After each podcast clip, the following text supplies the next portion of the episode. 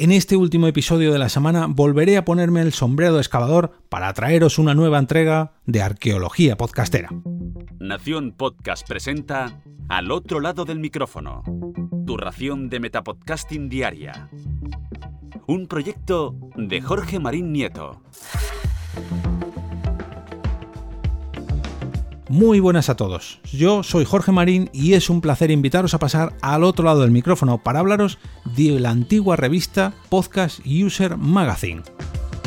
Hace unos meses, concretamente el 21 de mayo del 2021, José Antonio Gelado, uno de los primeros, por no decir el primer podcaster en España, decidió desempolvar su sombrero de arqueólogo del podcasting y tuitear lo siguiente. Revisando cajas veo un CD-ROM de Podcast User Magazine, probablemente la primera revista dedicada exclusivamente al podcasting del mundo. Es una edición especial que hicieron para regalar en el Corporate Podcasting Summit en Londres del 2007, con los primeros 14 números de la revista.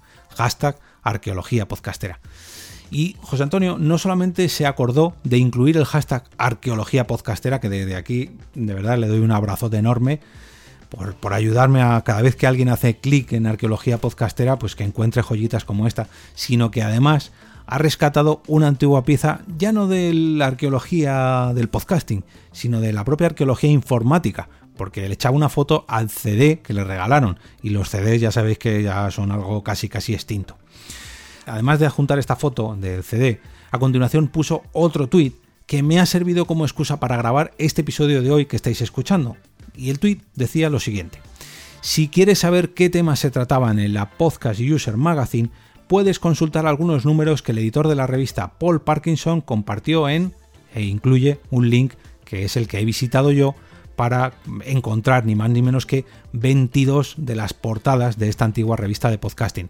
E incluso algunas ediciones se pueden ver en su totalidad, no solamente la portada, ¿eh? pero no todas.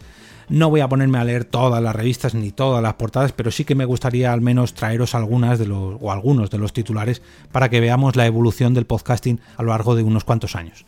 Por ejemplo, en la número 1 de febrero del 2006 podíamos leer el titular que decía Modelos de negocio de podcast o cómo crear una Smart Playlist en iTunes. Ahí todavía no se llamaba Apple Podcast y se podían crear incluso playlists de podcast.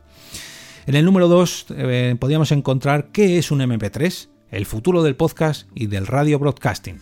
El número 5 decía Diario de un podcaster novato, cómo ganarse la vida con el podcasting. Esto todavía lo tenemos muchos en mente. En el número 7 podíamos encontrar el titular Crea tu propio estudio de podcast, segunda parte, y muchos todavía nos estamos construyendo los estudios de podcast caseros. Número 8. Mm, sin iPod o no tienes un iPod, te enseñamos dónde conseguir tus podcasts favoritos cuando todavía se podía escuchar solamente los podcasts en iTunes, perdón, en, los iPods, y ni siquiera había eh, aplicaciones móviles, o apenas había, bueno, es que no había smartphone casi. El número 10 decía dos reseñas de festivales de podcast, el Podcamp y la previa del PodcastCon UK. En el número 11 eh, lanzaban la pregunta ¿qué es esto? definiendo el podcasting y todavía no hemos terminado de definirlo. Eh, vamos a pasar a la primera edición del 2007 que decía lo siguiente, es eh, la número 12. ¿Qué necesita el podcasting para este 2007? Y además, podcasting japonés y de tres tags, que son los metadatos que seguimos usando para incluir toda la información en nuestros MP3. Ojo, eh, esta tecnología todavía no ha cambiado.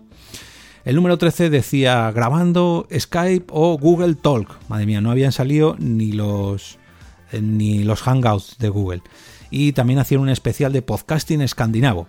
En el número 14 podíamos leer RSS y notas en los podcasts. ¿Deberíamos deshacernos de ellas? Fijaros donde todavía seguimos arrastrando lo de las notas eh, en los propios podcasts y el RSS, que tanto nos gusta mucho de nosotros. El número 15 eh, había un titular en inglés que decía, hola, eh, esto en inglés, Janet takes US... perdón, hola, Janet takes us to Spain, que yo traduzco o entiendo como un eh, Janet, llévanos a España. Y debajo otro titular que decía, eh, esto no es radio. Y otro que además nos adelantaba una masterclass de Audacity. Audacity ya estaba por ahí rondando.